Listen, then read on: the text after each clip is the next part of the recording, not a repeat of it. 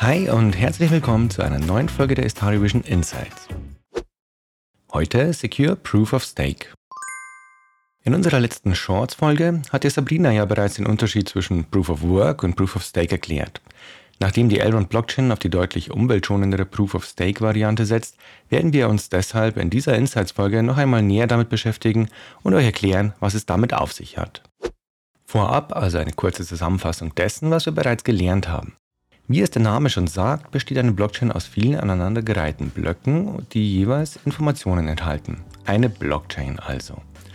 Um zu verhindern, dass irgendjemand einfach irgendeinen Block an diese Kette einfügen kann, müssen diese Blöcke erst einmal geprüft, validiert und anschließend mit dem ganzen Netzwerk abgeglichen werden.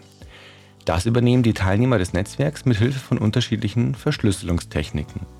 Die Netzwerkteilnehmer, die die neuen Blöcke prüfen und bestätigen dürfen, erhalten dann Belohnungen in Form von Kryptowährungen, im Fall der Elrond Blockchain also eGold.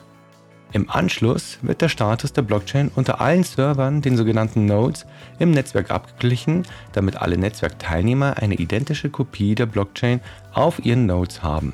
Dieses Abgleichen der Kopien hat das Ziel, dass keine falschen Transaktionen oder Daten auf der Blockchain gespeichert werden. Es ist also erforderlich, dass ein Konsens darüber getroffen wird, welche Kopien der Blockchain tatsächlich valide sind und welche nicht. Ein Konsensmechanismus muss her. Proof of Stake setzt dabei auf Anteilsnachweise, auf Englisch die Stakes.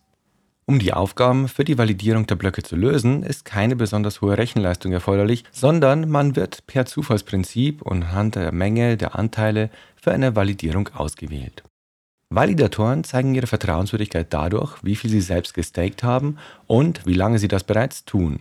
Den Stake, also das Hinterlegen der eigenen Kryptowährung, kannst du dir vorstellen wie einen Topf, in dem eine bestimmte Anzahl der jeweiligen Blockchain-Währung auf längere Zeit hinterlegt ist. Kurz gesagt, wer mehr staked, erhöht für sich die Chancen der nächsten Blockvalidierung und so die Blockchain absichern zu dürfen, wofür am Ende wieder Coins als Belohnung rausspringen. Das macht das Ganze nicht nur einfacher und umweltfreundlicher, da dieser Prozess knapp 99,95% weniger Energie verbraucht. Das Ganze geht auch viel, viel schneller und ist zudem sicherer als Proof of Work. Elrond hat sich zudem entschlossen, nicht nur auf Proof of Stake zu setzen, sondern auch noch sämtliche Transaktionen, die auf der Blockchain stattfinden, vollständig zu kompensieren, was den CO2-Ausstoß angeht. Durch eine Partnerschaft mit dem Unternehmen Offsetra wurden so bisher über 7400 Tonnen CO2, die durch die Blockchain entstehen, ausgeglichen. Dabei wird über Elrond nicht nur der CO2-Ausstoß kompensiert, sondern über 25% eingespart.